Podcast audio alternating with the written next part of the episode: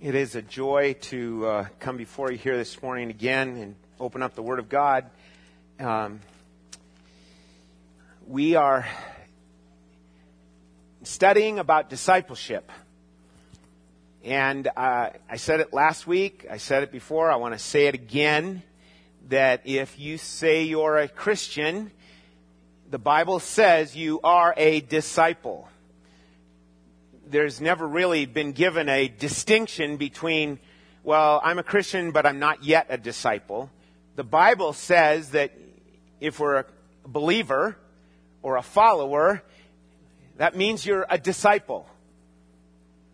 Okay? And the main idea behind being a disciple is to be a learner. That's what the word means, is that you're a learner. I'm glad that you're here this morning. I hope that we will learn, and I hope that you will learn.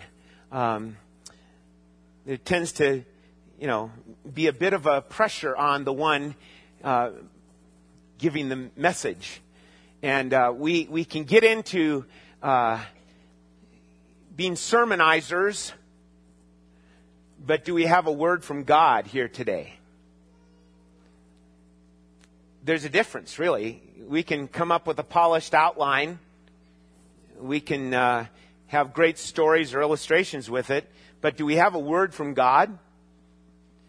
And there is plenty in the Bible that gives the follower of Jesus a word of encouragement, a word to walk with, and a, a word to live with. The, the title of this message this morning is The Course of Discipleship. And the course of discipleship implies a lifelong course, a lifelong learning. Most of you know that. But, you know, it is not just a course of learning and discipline, it's a course of blessing. Okay? It's a course of, of trust. It's a course of study. It's a course of diligence, yes. It's a course of correction. Um, if we get to thinking that we don't need that, we don't have the heart of a disciple. We need to have the heart of a disciple and understand we've got to go through those things of saying, this is a course of, of challenge. This is a course of trust. This, it's a course of correction in my life. A course of study, of learning, and I've, I've got to have this as a of course, okay, determination, if you will, because I know there's things in my heart and in my life that I need to get rid of, to turn away from. It's about you learning the course that Jesus has for you. And I mentioned last week, there's a tendency that we can separate or divorce ourselves from the idea that I've got all those uh, issues that the Bible gives me about how to live my life. A lot of times I just want to live my life the way I want to live it. I don't want all those um, X's and O's. I don't want all those instructions. I don't want all that stuff added on. Just let me be me. and so we need to really submit ourselves to the teaching of Scripture. You say that you're a believer, then let us submit ourselves to the counsel of God's Word about what it means to be a believer and a disciple so that we might shine for Christ. So this morning, in particular, in specific, we shall see that discipleship is about being different than the culture. It's about living totally different from what the culture pushes and what the culture stresses and what the culture teaches. It's about having Christ transform your life and your very ambitions in life. So, one simple verse. Matthew 6:33. But seek ye first the kingdom of God and his righteousness, and all these things shall be added unto you. That's our one verse today. But seek ye first the kingdom of God and his righteousness, and all these things shall be added unto you. But seek ye first the kingdom of God and his righteousness, and all these things shall be added unto you. I can say it 25 more times. And you could probably say it too. Are you doing it? Are, are we doing it? This is the course of a disciple. And it's interesting. Where it's found is Matthew chapter 6. So turn there, Matthew chapter 6, verse 33. Open your Bible. If you don't have one, grab the one in front of you. They're in the pew. Matthew 6:33. And the outline that is in your bulletin, you can track along with that. Um, we want to take this and just break it down nice and simply, three parts. Good three-part sermon. but really, what we want more than a three-point sermon is a word from God. Before we get into it, let's pray. Lord, we again uh, recognize that there's so many voices and and calls uh, distracting us. Lord, in our world, especially in America, um, we've got other things that really pull at our heartstrings. Right now, please help me and each one of us here to hear from you. We ask this humbly in Jesus' name. Amen we are in the middle of the Sermon on the Mount, one of uh, the greatest, well, I would say the greatest sermon ever given. And Jesus gives some very radical statements in chapter 5. Uh, just turn there really quickly. Look back to chapter 5. He opened his mouth in verse 2 and began to teach them Blessed are the poor in spirit, for theirs is the kingdom of heaven. Blessed are those who mourn for they shall be comforted. Blessed are the Gentile, for they shall inherit the earth. Blessed are those who hunger and thirst for righteousness, for they shall be filled. Blessed are the merciful, for they shall receive mercy. Blessed are the pure in heart, for they shall see God. Blessed are the peacemakers, for they shall be called the sons of God. And blessed are those who have been persecuted for the sake of righteousness, for theirs is the kingdom of heaven and blessed are you when people insult you and persecute you and falsely say all kinds of evil against you because of me. Rejoice and be glad, for your reward in heaven is great. For in the same way they persecuted the prophets who were before you. There's the Beatitudes, and that sets the tone for the rest of the sermon. It's like, here's the Magna Carta of the King. And so a verse like Matthew 6:33 can tend to be, oh, just well that's a that's a neat verse. We like that. We've got a song for it and it's really cool. And we've all known it and all that. We we understand it. But I wonder how much we really understand it and if we understand it within the context of where it's given. So, what we have in Matthew 6:33, look at it now is not just a separate little neat saying, it's a result of here's a, a, teaching and an instruction that Jesus is in the midst of. And so it's about priorities. Okay? We're all about, what this is all about here is about priorities. And we're going to see how he weaves in the priorities that we typically have in life. Let's start with point number one seeking first. Okay, seeking first. Uh, letter A is about the premise. It's our premise. In order to seek the kingdom of God, that's what he's saying, it's all about the kingdom of God. Well, if we're going to be seeking the kingdom of God first, you must first what? Bow to the king. You can't seek his kingdom unless you bow to the king. You cannot have a kingdom without a king. And in this passage, Jesus is not telling the hearers how to become a Christian. That's, it's not about how you become a Christian. And I'm talking about Matthew 5, 6, and 7, the Beatitudes and the Sermon on the Mount. He's not talking about how you become a Christian. He's talking about how you behave as a Christian. And that's why it's so radical when we read of the Beatitudes.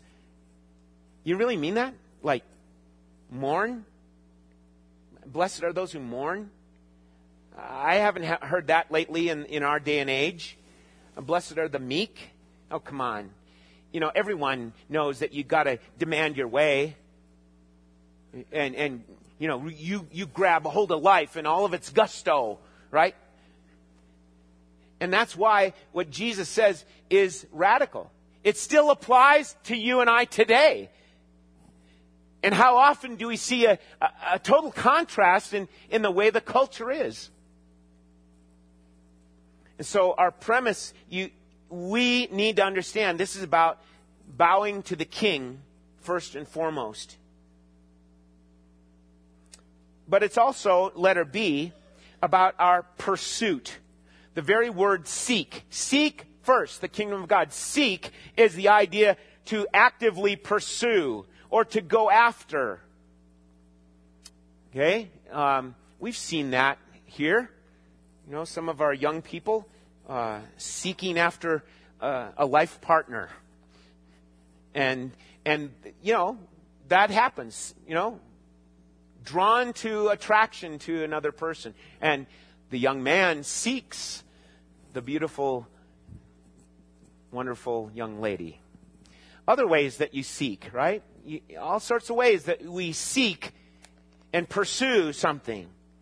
And the idea in this word and the way it is in the, the actual language part of it, the understanding there is it's in the present tense and continuous. Continuous present tense. Continue seeking.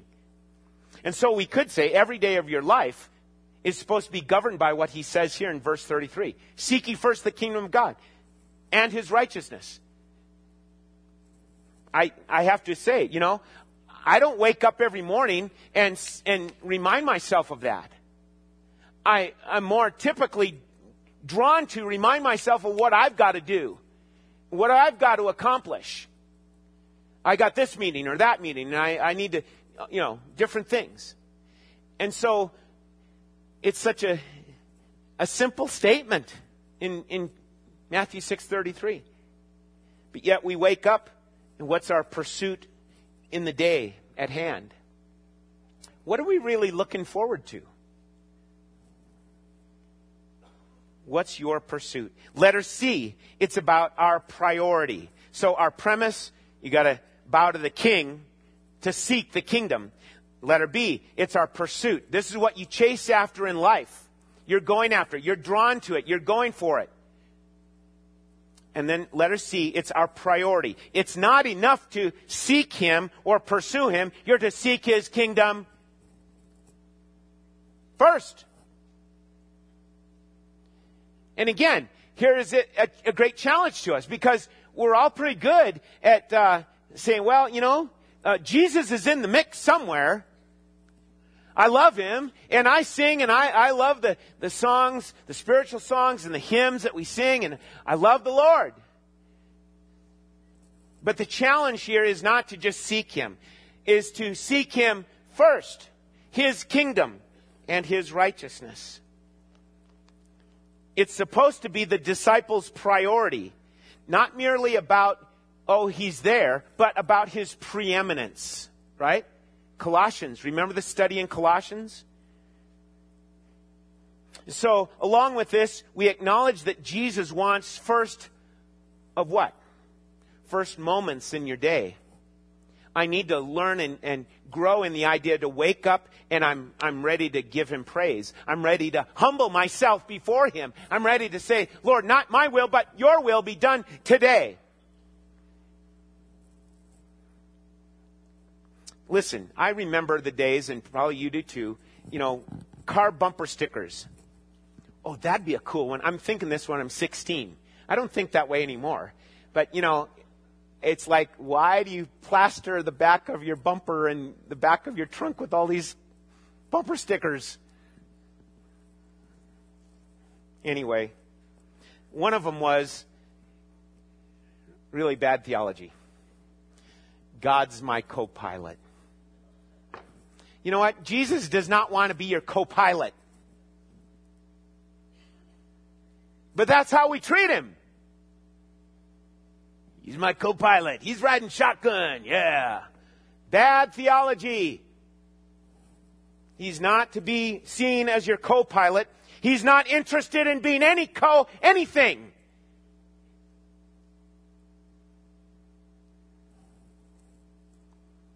A kingdom is where one king rules. And the kingdom of heaven is at hand. Therefore, repent and believe. And so that's, that's the response to the king. Repent and believe.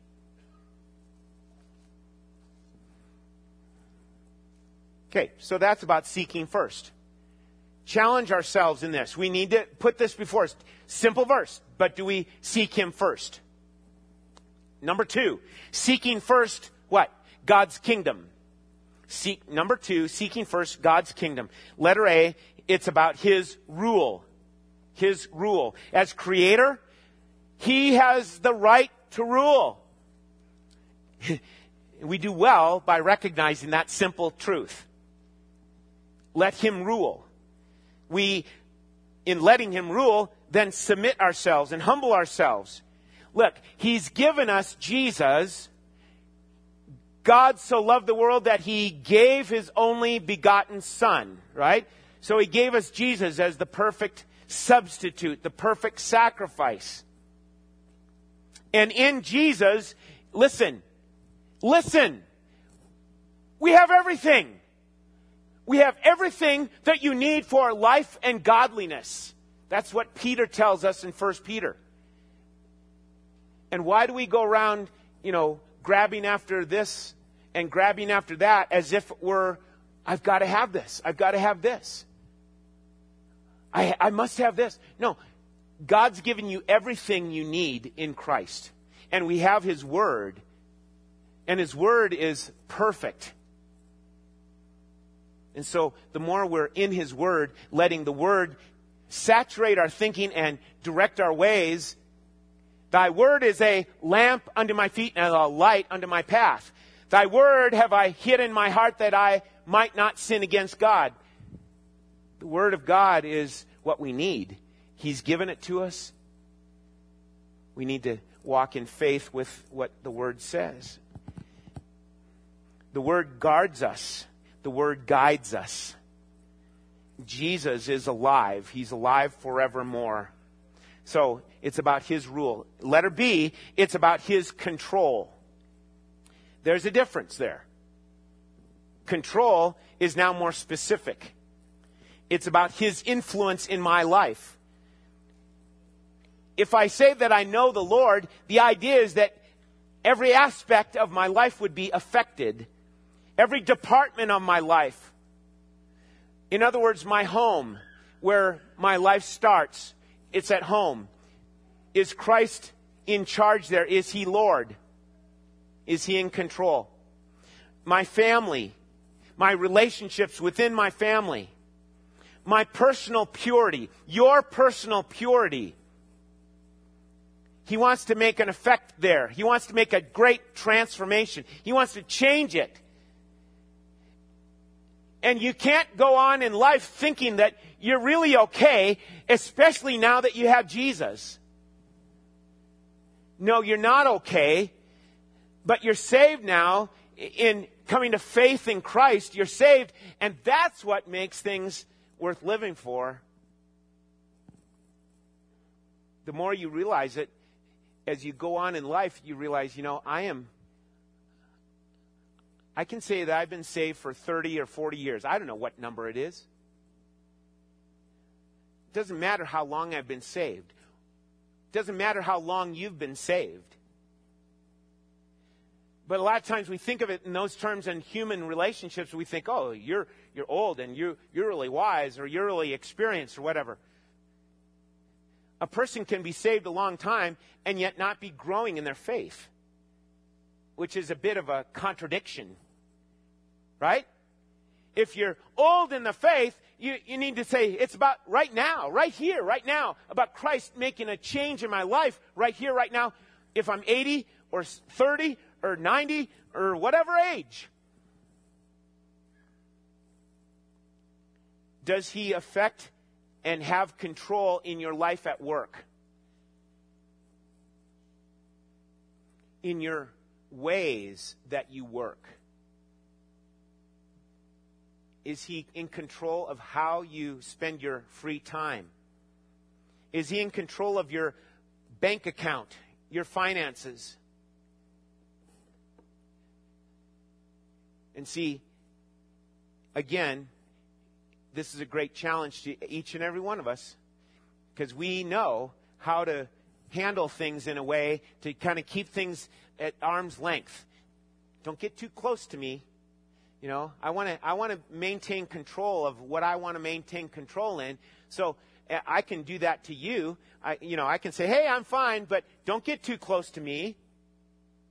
Don't probe me with questions. I don't want to go there." And same thing with the Lord Jesus. He calls us to account. He calls us to walk with Him to seek first his kingdom. And there's going to be more of what he calls us to next week and the next week after that here on Sunday mornings. So it's not going to be real comfortable when it comes time for the message time. I guarantee that. Not that we're saying, oh, we want to make it uncomfortable for you. It's just the way it is with Jesus. So, I want to challenge you to keep coming. You know, don't don't bail out saying, well, I don't want to hear that uncomfortable stuff. Come on!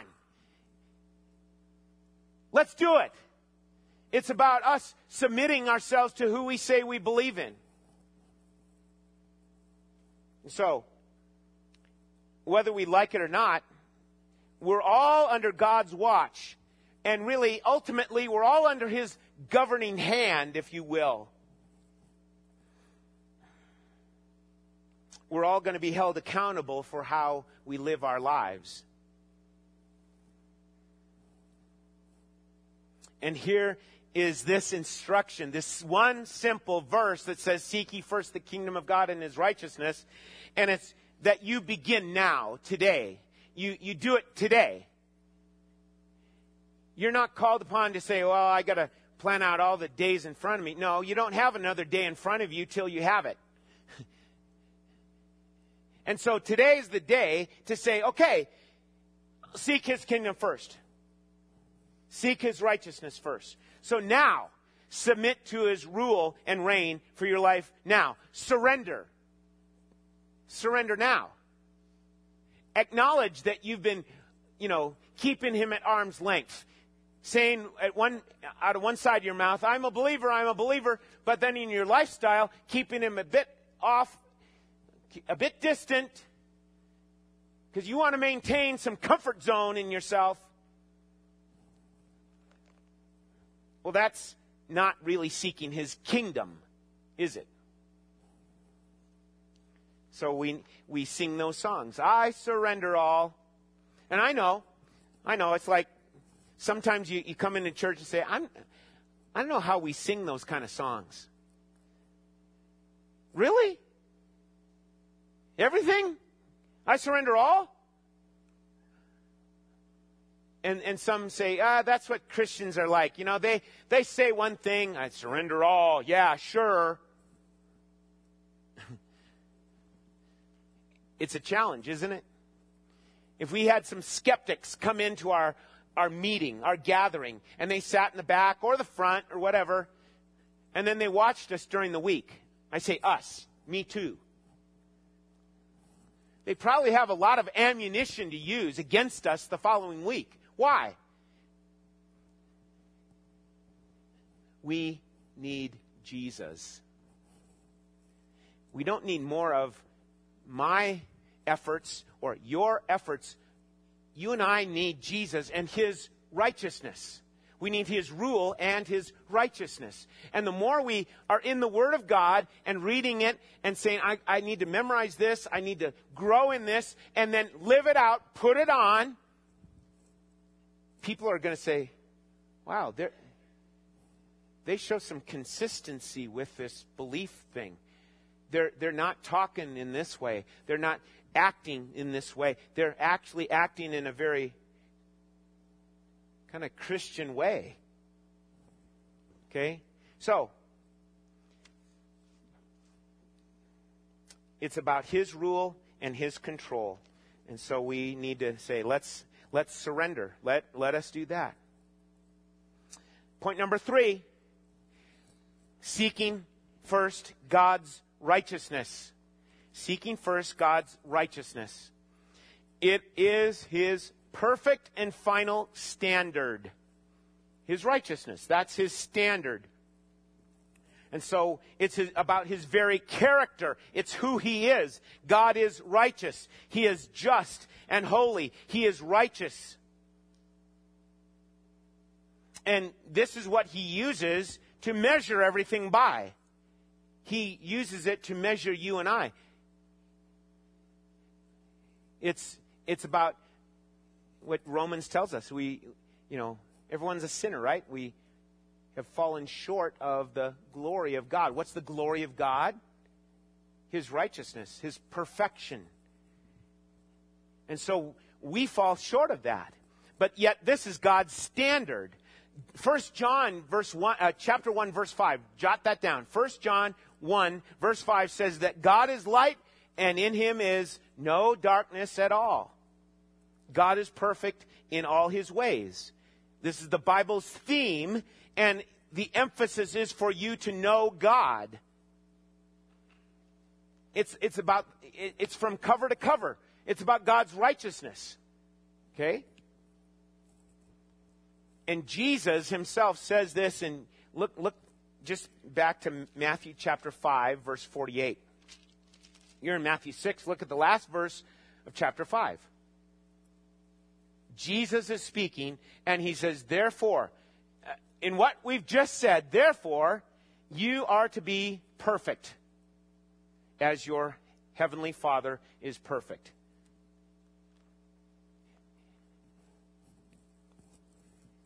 What are you going to do with that now? You can be like the rich young ruler who say, well, I've, I've done all these things, Lord. And we have to realize not a one of us has done all them in a perfect way. But yet Jesus calls you to be perfect in your life. You going to do that? And we say, no, I can't do that.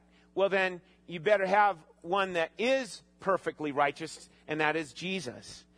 And that's the idea in the theme of the Bible is that here's, especially in Romans, where Romans acknowledges that we are lacking God's righteousness and he gives us Christ's righteousness.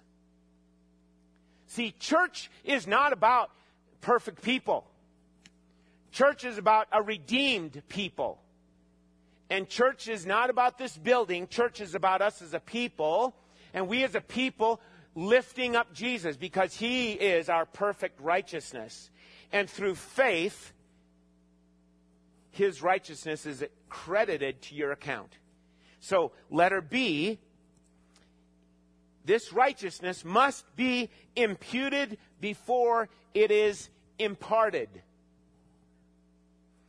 The righteousness of Christ must be imputed to your account, your individual account. Not your mom's, not your dad's, not your grandmother's, but your account before God.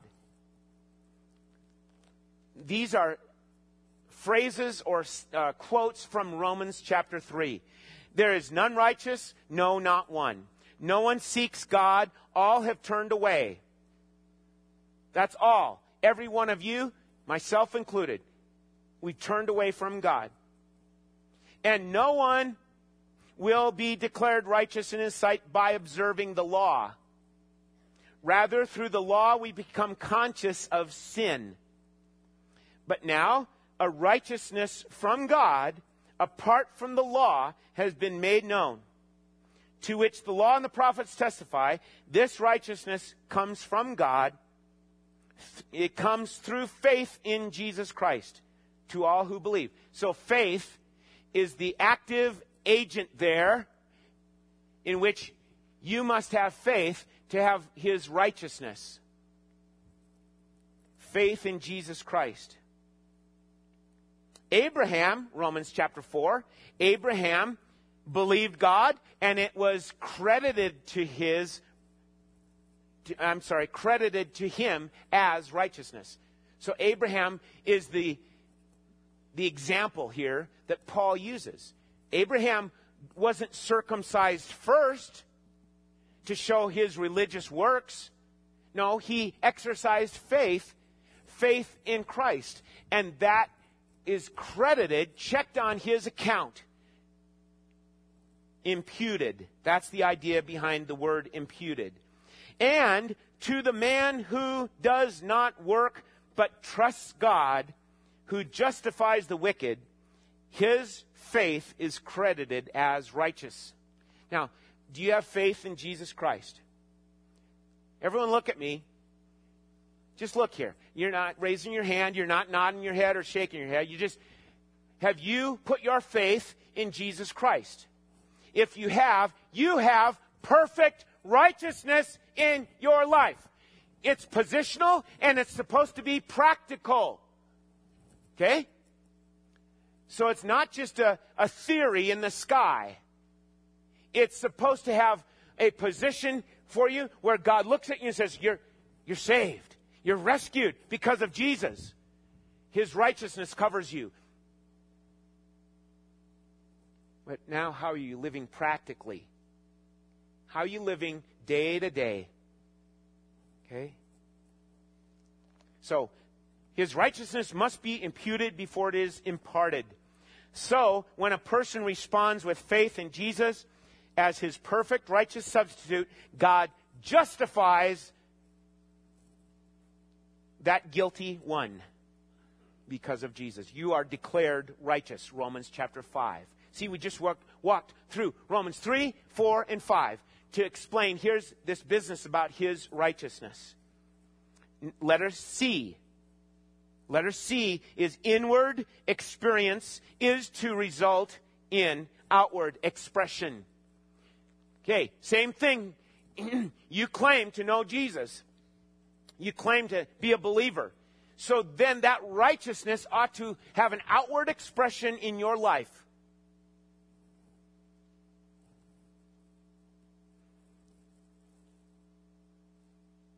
Is it evident in your behavior? Is it evident in your conduct? Is it evident in your discussions with people, your conversation? I go back to 1 John chapter 1 verse 5 through 7. God is light and in him there is no darkness at all. That's his perfect righteousness. If we claim to have fellowship with him, we're going to claim that here in just a moment. If you partake of communion, you are claiming to have fellowship with the living God. If we claim to have fellowship with him, yet walk in darkness. Okay, here's the catch. All of you and I, we walk in darkness from time to time. But is that your habit? is that your ongoing practice, then if it is, then there's a big contradiction between what you say you believe and how you behave. So if we claim to have fellowship with him yet walk in darkness, we lie and do not live by truth. But if we walk in the light, practice, conduct, behavior, if we walk in the light as he is in the light, we have fellowship with one another, and the blood of Jesus his Son, purifies us from all sin. So, it's not just that we are justified, declared righteous, but now God works in us to sanctify us. Jesus now is our sanctification. So he not only calls us to live holy lives, but guess what?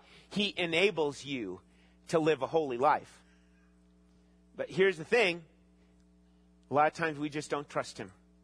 We, we hear that language, but out in the day, out in the field, out in the shop, out in the community, out in the market, we do not trust him. And we need to trust him. And for those that do trust him out in the workplace, out in the marketplace, out wherever, all these things shall be added unto you. You're going to find satisfaction in Christ because you're trusting in him out there. He enables us. So, one of the key themes in this passage seek ye first the kingdom of God and his righteousness, and all these things shall be added unto you, is really about, in the context, it's about difference. Being a difference. Why do you say that? Well, here's why I say that. Look back at verse, chapter 6, verse 19. Look there. Here we go. Chapter 6, verse 19. Do not store up or lay up for yourselves treasures on earth, where moth and rust destroy, and where thieves break in and steal, but store up for yourselves treasures in heaven, where neither moth nor rust destroys, and where thieves do not break in or steal. What is he talking about here? Just money? No, it's more than money. He's talking about the treasures that you have in your life. And it's more than money. It's about, maybe it's about things that you have and possess. Maybe it's also about relationships that you have. Don't treasure things on this earth. Put your perspective, your, here's your treasures, lay them up, store them up in heaven. Okay? So, how do you handle the treasures in life? There's nothing wrong with being rich. If we're going to talk about money, nothing wrong about being rich. But are you are you in bondage to those riches? Are you trapped by that? Or do you have a greater sight for glory, for things of eternity? Let's keep reading real quick. Okay? Verse 22. Look at verse 22. It says, The eye is the lamp of the body, so then if your eye is clear, your whole body will be full of light. Real quickly here, it's about your perspective now. And he's gone from saying, you know, things like about your heart, the center of everything of your life, to your eye. And now he's talking about here's how you see things. You're seeing things in life. And are you seeing them with Christ at the center of everything? Look at verse 24. Verse 24, look at it. No one can serve two masters. Either he will hate the one and love the other, or he will be devoted to one and despise the other. You cannot serve God and mammon or wealth. Okay? So, it's about devotion. Your, your focused devotion on the one true God. What about verse 25? Look at verse 25 and on. For this reason I say to you, don't be worried about your life as to what you will eat, what you will drink, nor for your body as to what you'll put on. Right there, he's given us the priorities that we typically have with life. Okay? What are you going to eat? What are you going to drink? What are you going to wear? Basic issues in life. And you know what? we take those and we seek those things first. And you know what? He said, Jesus says, that's what the Gentiles do. That's what the pagans do. That's what the unbelievers do. That's what they do. You're not that way. That's what he's saying. So, that's why I tell you that one verse, verse 33, Matthew 6 33, that's what it's about. It's saying, are you different? Are you different than the Gentiles? The unbelievers? Again, you say you're saved. You say you've been born again. You say you know the Lord and serve Him. Well, Jesus' call upon a person's life results in being a new creature. It results in being different than the popular culture. And it results in being one slave to one master. And the more that we are encouraging one another with these kind of truths and saying, come on, man, I, am praying for you this week. Or come on, sister, I'm praying for you this week. I want to encourage you in the Lord.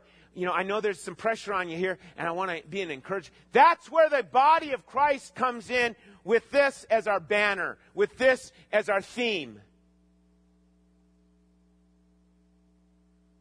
But all too often, you know what? It's like I, I just, you know, don't get too close to me. Don't get too close to me. We all can do that.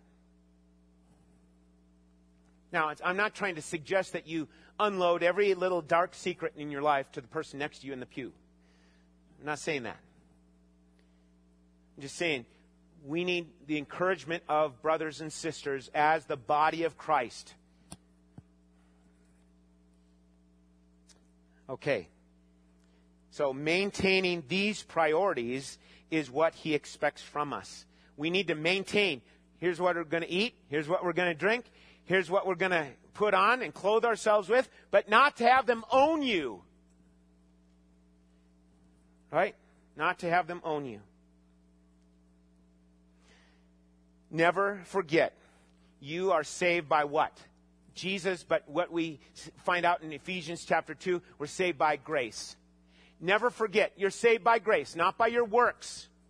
Never forget that by His grace, it's here's how you learn and grow. It's by His grace that you can grow and mature in the faith. And it's by His grace that you make wise decisions and maintain Christ honoring priorities in your life. I choose to worship our song today. I choose to worship. I choose to surrender. I'm making those choices based on the grace of God in my life. Have you experienced the grace of God in your life? If you have, then you are going to make wise choices that flow right out of that. Here's the grace of God working in my life to surrender, to worship, to serve, to share my faith with others. Now, this last phrase, verse 33. Look at verse 33. But seek ye first the kingdom of God and his righteousness, and all these things will be added to you. Now, th- here's a great opportunity for a word of faith guy to come in and say, and you ought to be healthy, wealthy, and sparkling. Because all these things shall be added unto you. You just don't have enough faith. Come on. No, no. We don't go there. That's what many TV preachers do. If you hear that, turn it off.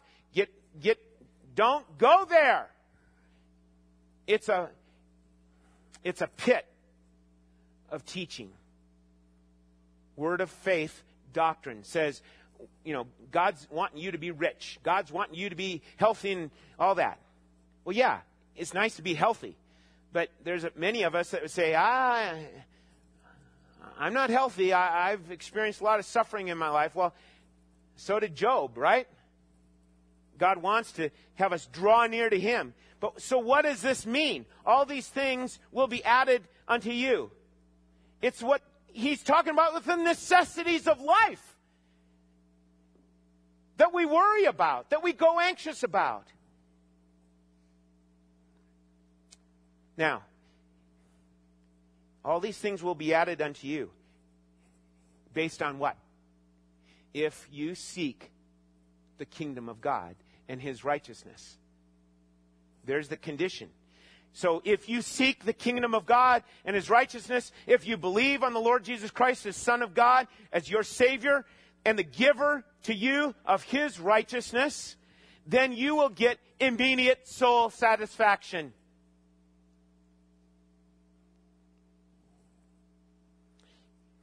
It will be, it should be the end of your vain and uh, useless striving. You're striving after stuff of the world. And when you settle down and say, I'm going to seek first the kingdom of God and his righteousness, you will indeed find rest and peace for your soul. And it means that in Christ, you have a very different view of these things food, drink, clothing.